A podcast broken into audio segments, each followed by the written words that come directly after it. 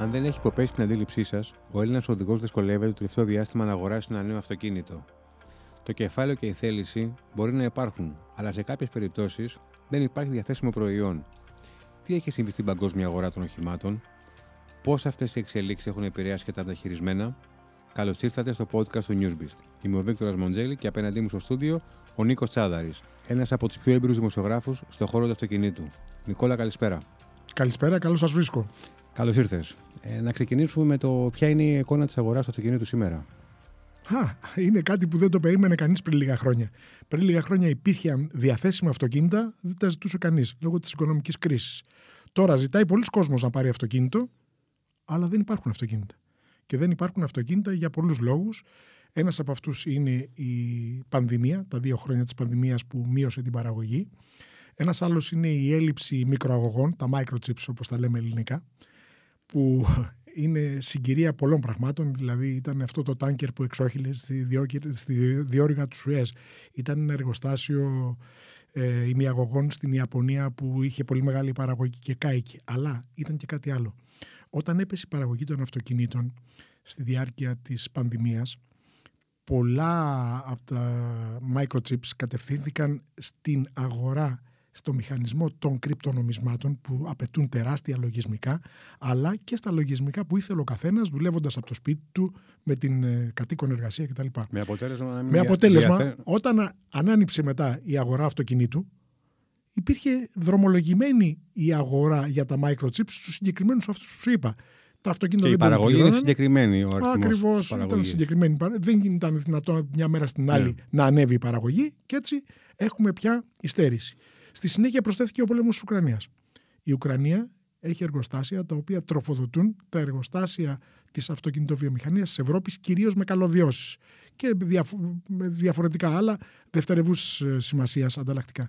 Και αυτό λοιπόν έχει προσθεθεί με αποτέλεσμα αυτή τη στιγμή παγκόσμια να υπάρχει αδυναμία υλοποίηση των παραγγελίων αυτοκινήτου. Υπάρχει το ενδεχόμενο να πάει κάποιος πιθανός υποψήφιος αγοραστής και να πάρει αυτοκίνητο και να του πούνε Ναι, κύριε, ελάτε να το παραλάβετε μεθαύριο. Εάν συμβεί αυτό το πράγμα, την ίδια μέρα θα πρέπει να παίξει λότο ή προπό ή κάτι τέτοιο. Είναι σπάνιο πια το ενδεχόμενο. Δηλαδή, αυτές τις καθυστερήσεις που ακούμε 12 μήνε, 15 μήνε είναι το λογικό; Είναι και 15 μήνε πλέον, είναι και δεν σας κλείνουμε αυτοκίνητο. Δηλαδή, συγκεκριμένη περίπτωση δηλαδή, πριν από λίγο καιρό. Αρνούνται. Ναι, ναι, ναι, ναι, θέλω αυτό το αυτοκίνητο, το τάδε αυτοκίνητο, το τάδε μάρκα, τάδε δίνα μοντέλο.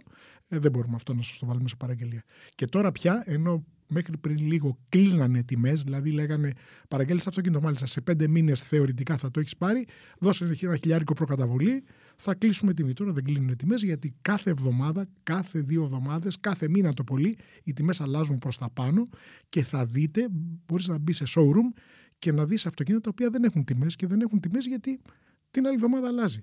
Ε, οι εταιρείες πώς σκοπεύουν να το αντιμετωπίσουν αυτό το φαινόμενο; Γιατί ε, φαντάζομαι η χασούρα τους είναι μεγάλη, έτσι δεν είναι; Δεν είναι οι εταιρείες μόνο που χάνουν. Το πρόβλημα είναι ότι όταν δεν υπάρχει καινούριο αυτοκίνητο, που το καινούριο αυτοκίνητο σημαίνει ότι κάποιος θα έρθει να σου δώσει το μεταχειρισμένο το παλιό, να πάρει ένα καινούριο, να γίνει τζίρος, που από αυτό ζουν τα δίκτυα, οι αντιπρόσωποι δηλαδή των εταιρεών, αυτοί θα είναι οι πρώτοι οι οποίοι θα γονατίσουν. Έχουν γονατίσει ήδη. Αυτό είναι που κάνει μια εταιρεία που είναι από τις κορυφαίες της ε, πωλήσεις στην Ελλάδα να φέρνει η ίδια, να ψάχνει να βρίσκει ανά την Ευρώπη μεταχειρισμένα αυτοκίνητα, να τα εισάγει και να τα διανέμει στο δίκτυο προκειμένου να επιβιώσει το δίκτυο. Γιατί, όπως καταλαβαίνεις, η έλλειψη της, των καινούργιων αυτοκινήτων έχει δημιουργήσει πρόβλημα και στην αγορά των μεταχειρισμένων. Αυτή ήταν η επόμενη ερώτηση. Να, να δούμε πώς επηρεάζει η αγορά, πώς επηρεάστηκε η αγορά των μεταχειρισμένων. Τόσο πολύ που αυτή τη στιγμή, αν θέλουμε να πούμε ότι υπάρχουν μεταχειρισμένα πρώτης γραμμής, καλά μεταχειρισμένα όπως θα έλεγε κανείς, απλά δεν υπάρχουν. Έχουν αγοραστεί ήδη, έχουν κλειστεί. Πια... Ε, τα τελευ... Τον τελευταίο ένα-ενάμιση χρόνο, τα καλά μεταχειρισμένα που είναι πια αυτά τα οποία μπορείς να ελέγξεις, κυρίως της ελληνικής αγοράς, δηλαδή αυτά τα οποία ο πρώτος χρήστης ήταν Έλληνας, το έχει πάρει από ελληνική αντιπροσωπεία, δεν υπάρχουν απλά. Και αυτά που υπάρχουν έχουν ανέβει οι τιμές τους μεσοσταθμικά έως και 30%. Άρα ο κλάδος μπορούμε να πούμε ότι βρίσκεται σε, μεταξύ φθοράς και αυθαρσίας. Ε, ποια είναι η ναι, εικόνα; ε, ο κλάδος αυτή τη στιγμή βρίσκεται σε, μπροστά σε τρομακτικό αδιέξοδο γιατί ενώ οι αισιόδοξοι λέγανε ότι η παροχή ημιαγωγών και λοιπόν ανταλλακτικών για την κατασκευή αυτοκινήτων θα αρχίσει να αποκαθίσταται σιγά σιγά το καλοκαίρι του 2022 που βρισκόμαστε τώρα και σιγά σιγά θα αρχίσει να αποκαθίσταται και η ροή στις ε, παραδόσεις αυτοκινήτων, αυτό έχει αναβληθεί, έχει μεταφερθεί για το 2023 και βλέπουμε. Ε, σε unofficial συζήτηση ε, με έναν ε, πολύ δυνατό μεγάλης αντιπροσωπείας που είναι πρόεδρος σε, στην Αμερική, ε, μου είπε ότι η έλλειψη αυτή θα συνεχιστεί και το 2023 και ενδεχομένως η αγορά θα αρχίσει σιγά σιγά να βρει τους ρυθμούς της το 2024. Όπως καταλαβαίνεις, ζει σε Μάη μου να φας τριφύλι. Παρ' όλα αυτά, άμα θέλει κάποιος να, να αγοράσει ένα μεταχειρισμένο και είναι τυχερός και βρει το μοντέλο που θέλει, τι πρέπει να, να τσεκάρει στην αγορά του; Πρώτα απ' όλα πρέπει να δει αν το αυτοκίνητο αυτό μπορεί να ε, δει το, το τι έχει κάνει μέσα από διαγνωστικό σύστημα. Με λίγα λόγια, αν μπαίνεις στην πρίζα για να μπορείς να δεις data, το database του. Στη συνέχεια υπάρχουν ορισμένα πράγματα με το οποίο μακροσκοπικά μπορείς εύκολα να δεις ένα αυτοκίνητο αν είναι πολύ χρησιμοποιημένο ή κακοχρησιμοποιημένο. Και τι είναι αυτά; Είναι πρώτα απ' όλα η φθορά στους δίσκους των φρένων. Δηλαδή αν βάλεις το δάχτυλο και με την αφή δεις αν είναι φθαρμένη ή όχι δίσκο το φρένο, καταλαβαίνεις και το περίπου πόσα χιλιόμετρα έχει κάνει ένα αυτοκίνητο. Μετά, ανοίγοντας την πόρτα, από την πλευρά του οδηγού, κοιτάς τη φθορά στο τιμόνι, στη στεφάνι του τιμονιού και στο λευγέ των ταχυτήτων. Επίσης, κοιτάς στο κάθισμα, το μαξιλαράκι στον πάγκο του οδηγού, στο πλάι. Είναι τσακισμένο, είναι χαραγμένο, είναι πώς. Έχει βαθουλώματα, έχει. Αυτά είναι κάποια τα, στοιχεία. Τα μυστικά, έτσι. Είναι αυτά, μυστικά. αυτά είναι κάποια στοιχεία. Που Στη συνέχεια, βέβαια. Δεν πειράζονται αυτά όμως. Κάποια από αυτά. Ε, ναι, ε, επειδή έχουν κόστος όμως όλα αυτά. Δηλαδή, λέει, άλλαξε κάθισμα, άλλαξε τιμόνι, άλλαξε λευγέ και μερικοί έχουν μάθει στον εύκολο αγοραστή. Δηλαδή θα το δει γυαλισμένο, θα το δει παρφουμαρισμένο κτλ. Θα πει μια χαρά είναι. Πιθανόν να κάνει και τον έξυπνο ότι ξέρει και δύο πράγματα παραπάνω. Θα του έχουν γυρίσει και τα χιλιόμετρα κάτι δεκάδες Ναι, χιλιάδες και ναι. όπως καταλαβαίνεις είναι εύκολο. Ε, βέβαια, ε, αυτό μόνο δεν αρκεί. Ε, οπωσδήποτε ε, ένα αυτοκίνητο μεταχειρισμένο θα πρέπει να περάσει από το έμπειρο μάτι ενός καλού φανοποιού. Αν μη τι άλλο, ακόμα και αν τα μηχανικά του μέρη δουλεύουν στην εντέλεια, το αυτοκίνητο αυτό ενδέχεται να έχει βγει πε. Τι σημαίνει πε, καταστροφή, με λίγα λόγια. Και όμως κάποιος τεχνίτης φανοποιός να το έχει φτιάξει και να το πουλήσει αυτό που λέμε σαν καινούριο. Αυτό λοιπόν ένα άπειρο μάτι, μάλλον ακόμα και το δικό μου το μάτι και πιο έμπειρο από μένα, δεν μπορεί να το δει. Χρειάζεται ειδικός τεχνικός κατά βάση φανοποιός. Είναι καλύτερα κάποιος να, να επενδύσει περισσότερα χρήματα στην αγορά ενός ε, καινούργιου αυτοκινήτου ή μπορεί να σταθεί τυχερός και να, και να πάρει ένα καλό μεταχειρισμένο; Αυτή τη στιγμή αυτό το να σταθεί τυχερός σπανίζει. Ε, αν μου μιλούσες πριν από 2-3 χρόνια, θα σου έλεγα δεν αξίζει τον κόπο να πάρεις καινούργιο αυτοκίνητο. Ψάξε να βρεις ένα αυτοκίνητο έτους διετίας, το οποίο κάποιος δεν του έχει πιει το αίμα και το πουλάει σε μια αξία έως και 30-35% φθηνότερη από την αξία του καινούριου. Τώρα όμως οι πιθανότητες να βρεις ένα τέτοιο μεταχειρισμένο είναι ελάχιστες και οι τιμές τους είναι πάρα πολύ τσιμπημένες. Αξίζει να σου πω ότι πέρσι πουλούσα ένα αυτοκίνητο το καλοκαίρι του 2021. Το είχα βάλει 17.000 ευρώ. Σε ένα μήνα χτυπήσαν 3-4 τηλέφωνα, το αυτοκίνητο δεν πουλήθηκε. Το έβαλα στο τέλος της χρονιάς, το Δεκέμβρη, και το ίδιο αυτοκίνητο πουλήθηκε μέσα σε μια εβδομάδα 21.000. Από 17-21. Είναι το χρηματιστήριο, έτσι δεν είναι; Έτσι ακριβώς. έτσι. Ε, Νίκο, να σου πω, διαβάζουμε το τελευταίο διάστημα πω έχει βελτιωθεί ο δείκτης των, ε, των τροχαίων. Ε, αυτό που οφείλεται; Ο Έλληνας έχει γίνει καλύτερος οδηγός, κατά τη γνώμη σου; Άκουσε. Αν ε, μας κλείσουν κανένα δύο χρόνια ακόμα μέσα, θα βελτιωθεί ακόμα περισσότερο ο δείκτη των τροχαίων. Και αν φτιάξουν λίγο καλύτερα τους δρόμους, γιατί τα τελευταία χρόνια όλο και γίνονται καλύτεροι δρόμοι, ακόμα περισσότερο. Και αν οι αυτοκινητοβιομηχανίες φτιάξουν θωρακισμένα αυτοκίνητα, που σε επίπεδο παθητικής ασφάλειας θα βελτιωθεί ακόμα περισσότερο. Δηλα, δηλαδή, με λίγα λόγια, ότι λόγω lockdown έχουν βελτιωθεί. Λόγω lockdown, λόγω βελτίωσης του οδικού δικτύου και κυρίως λόγω βελτίωσης της παθητικής αλλά και της ενεργητική ασφάλειας των αυτοκινήτων. Έχουμε συμβάντα, έχουμε συγκρούσεις, αλλά δεν έχουμε θύματα. Αυτά τα οποία μας τσούζουν και αυτά τα οποία καταγράφονται. Αξίζει να σου πω ότι περισσότερο από το 50% των συγκρούσεων ειδικά όταν έχουν μόνο ηλικία ζημιάς, δεν καταγράφονται. Έτσι, μένουν σε επίπεδο ασφαλιστικών εταιριών και τελείωσε. Τώρα, βέβαια, υπάρχει και το άλλο επικίνδυνο. Δυστυχώς και από τις σοβαρές συγκρούσεις, εκεί που έχουμε θύματα, έχουμε νεκρούς, έχουμε τραυματίες, δεν γράφονται τα πράγματα όπως ακριβώς είναι. Δηλαδή; Από την, τις αρχές της προηγούμενης δεκαετίας η ελληνική πολιτεία θέλοντας να δείξει ότι συμβαδίζει με τις ευρωπαϊκές οδηγίες άρχιζε να μαγειρεύει λίγο τα αποτελέσματα των τροχαίων δυστυχημάτων. Δηλαδή, θα το πω χοντρά, ο νεκρός έφευγε από τον τόπο του ατυχήματος με την έδειξη βαριά τραυματίας. Ο βαριά τραυματίας έφευγε απλός τραυματίας. Πήγαινε στο νοσοκομείο, σε μια εβδομάδα, ένα μήνα πέθαινε, δεν το κατάγραφε Άρα κανείς. δεν χρεωνόταν στο... Ακριβώς, ως γιατί- δυστύχημα. Ακριβώς γιατί η Ευρωπαϊκή Ένωση είχε δώσει από το 2000 μέχρι το 2010 μία σύσταση οδηγίας σε όλα τα κράτη-μέλη για μείωση 50% των τροχαίων. Ε, αυτό η Ελλάδα το κατάφερε, σε εισαγωγικά το κατάφερε, σε ποσοστό, αν θυμάμαι καλά, ε, 34%. Αν θυμάμαι καλά, μπορεί να ήταν και λιγότερο, αλλά μέσω τέτοιων μεθόδων. Μάλιστα. Μάλλον 14% ήταν η Ελλάδα, 34% ήταν η Γαλλία, της ε, οποίας ε, εκστρατείας ηγείται ο τότε πρόεδρος ο Ζορς Μπουμπιτού, αν θυμάμαι καλά. Λοιπόν, ε, αυτό ε, θα περάσει πολύς καιρός, θα περάσουν πάρα πολλά χρόνια προκειμένου οι Έλληνες οδηγοί να βελτιωθούμε. Αξίζει να σου πω το εξής. Πριν από λίγα χρόνια έγινε στην Κρήτη, στην Κρήτη η οποία πάσχει από τα τροχαία, πάσχει βαριά, έγινε μία έρευνα σε, ε, μ- και ανάμεσα στις ερωτήσεις ήταν η ερώτηση πού πιστεύετε ότι οφείλονται τα σοβαρά τροχαία, σε ποια αιτία; Το 96% των ερωτηθέντων απήντησε ότι οφείλεται στους οδηγούς. Και είναι και λογικό. Στη συνέχεια, μία από τις ερωτήσεις έλεγε «Τι οδηγός πιστεύετε ότι είστε» Είστε Όλοι- κακός, όλοι, μέτριο. λέγανε, όλοι λέγανε Το καλή. 96% είπε ότι είμαι καλός οδηγός. Καταλαβαίνεις λοιπόν. Ε, δεν συμβαδίζουν αυτές οι απαντήσεις. Ακριβώς, ακριβώς έτσι.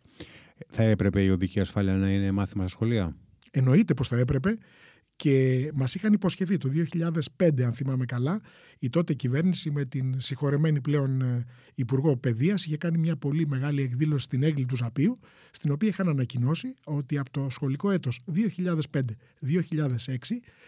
τα δημοτικά σχολεία θα έχουν τακτικά μαθήματα κυκλοφοριακής αγωγής πάνω σε ένα πρόγραμμα «Ο δρόμος και εγώ» που είχε δοκιμαστεί σε 9 χώρες της Ευρώπης, σε 17 εκατομμύρια παιδιά με άριστα αποτελέσματα και είχες επίσης δοκιμαστεί και στα σχολεία του Δήμου Αθηναίων επί τρία χρόνια επίσης με άριστα αποτελέσματα.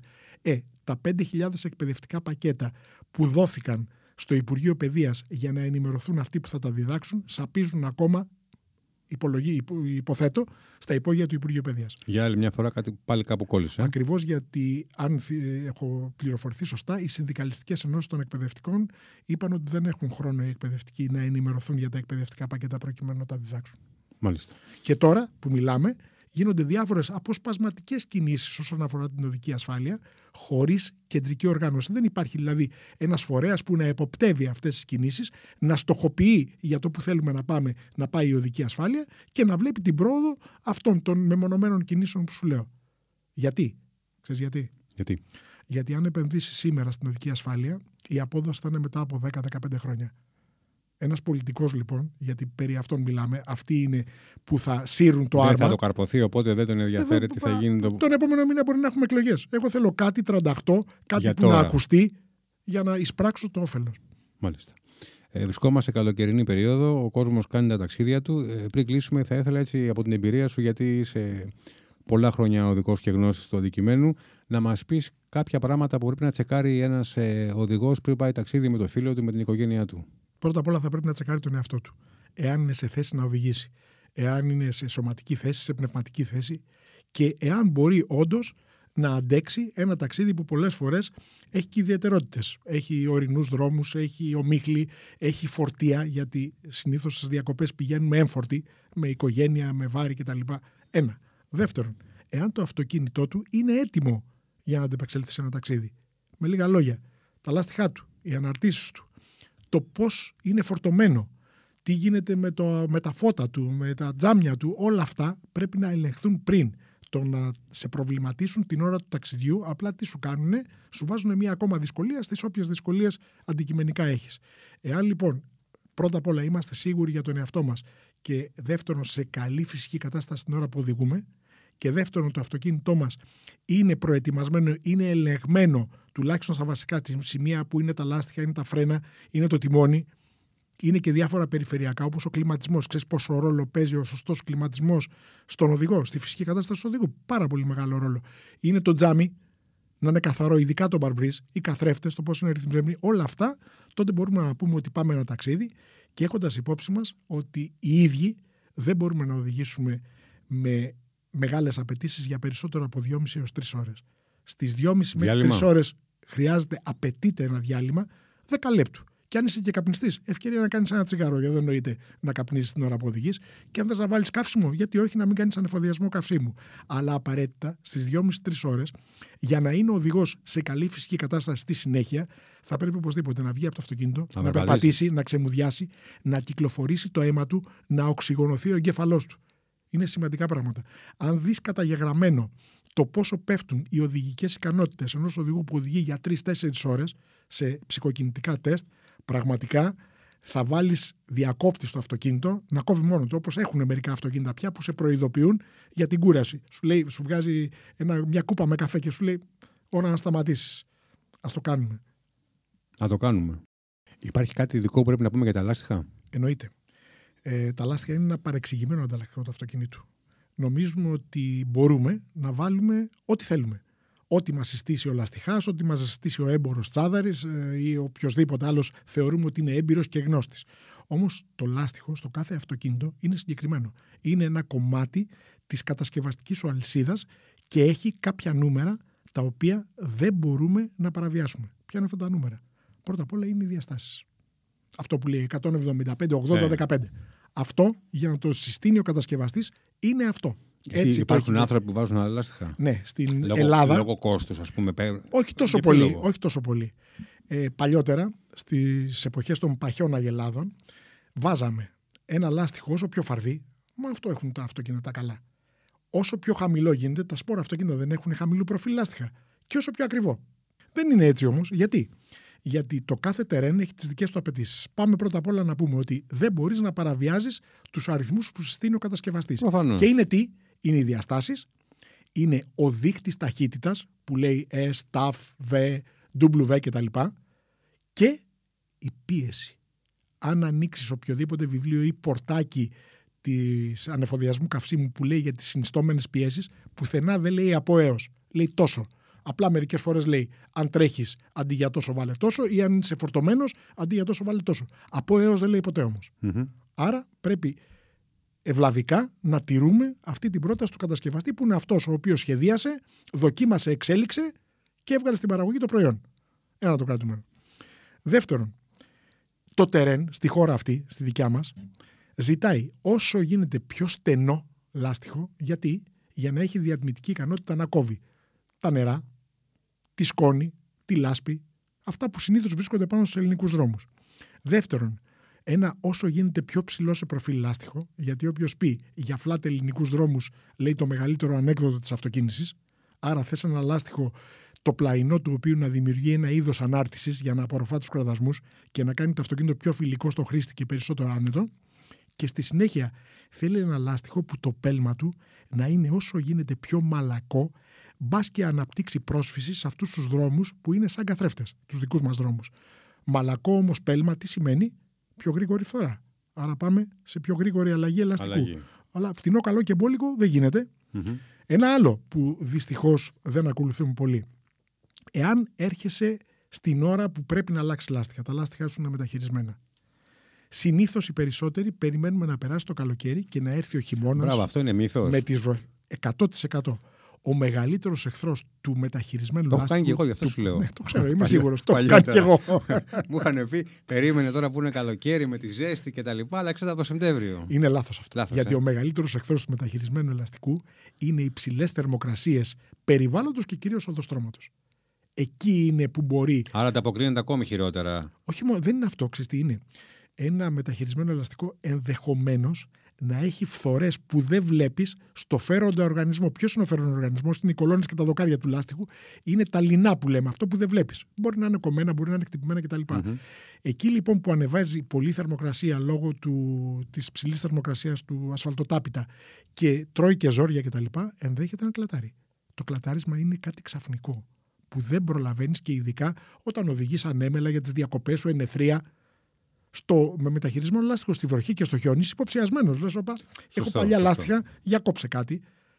Γι' αυτό λέμε λοιπόν, αν πρόκειται να αλλάξετε λάστιχα, αλλάξτε τα πριν το καλοκαίρι. Μην περιμένετε να περάσει το καλοκαίρι, γιατί μπορεί η έκπληξη να είναι σοβαρή. Μάλιστα. Και για το φόρτωμα του αυτοκινήτου θα πούμε, γιατί βλέπουμε συμπολίτες μας να, να φορτώνουν το αυτοκίνητο λοιπόν, δίχως αύριο και να πηγαίνουν ταξίδι. Το ιδανικό φόρτωμα του αυτοκινήτου πρέπει να γίνεται στα όρια του βάρους που συνιστά ο κατασκευαστής και ιδανικά μεταξύ των δύο αξώνων, του εμπρός και του πίσω άξονα. Εάν μπορούμε δηλαδή όλα τα φορτία ή δυνατόν να τα βάλουμε μεταξύ του εμπρός ή του πίσω άξονα, έχουμε κάνει ένα πολύ καλό φόρτωμα. Τώρα, βάζοντας την οροφή μιας χάρα, που βλέπουμε πάρα πολλούς mm-hmm. να βάζουν στην οροφή μιας χάρα, τι κάνουμε, μεταφέρουμε, ψηλώνουμε το κέντρο βάρους του αυτοκινήτου.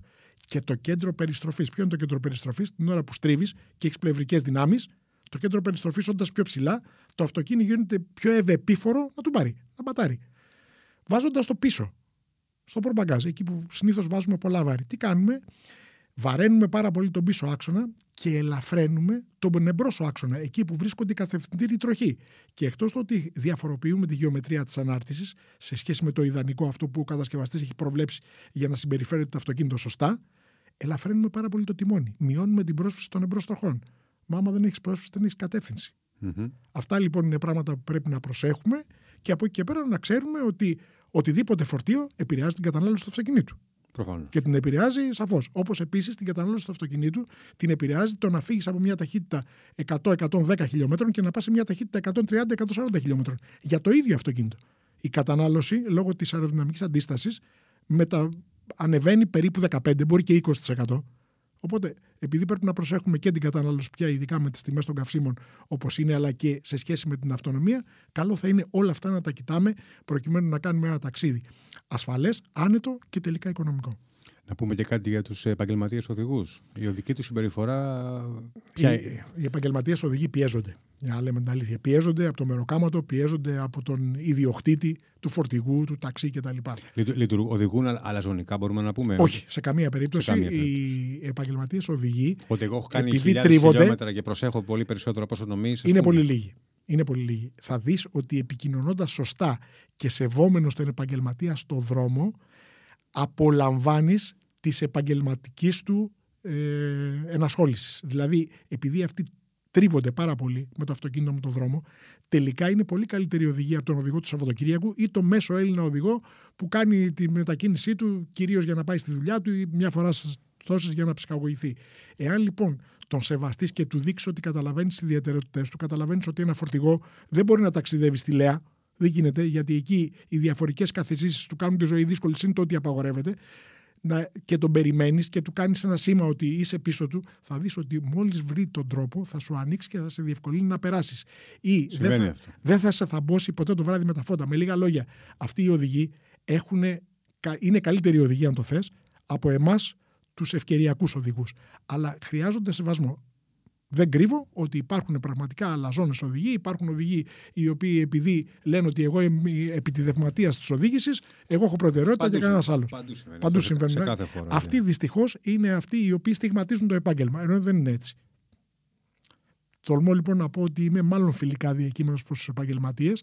Φτάνει, σου ξαναλέω, να σεβαστείς τη δουλειά που κάνουν, όχι για να τους δώσεις προτεραιότητα, αλλά για να καταλάβεις ότι αυτοί οι άνθρωποι, όντας πολλές ώρες στο τιμόνι που στο είπαμε πριν ότι δεν επιτρέπεται, έχουν και κάποια προβλήματα.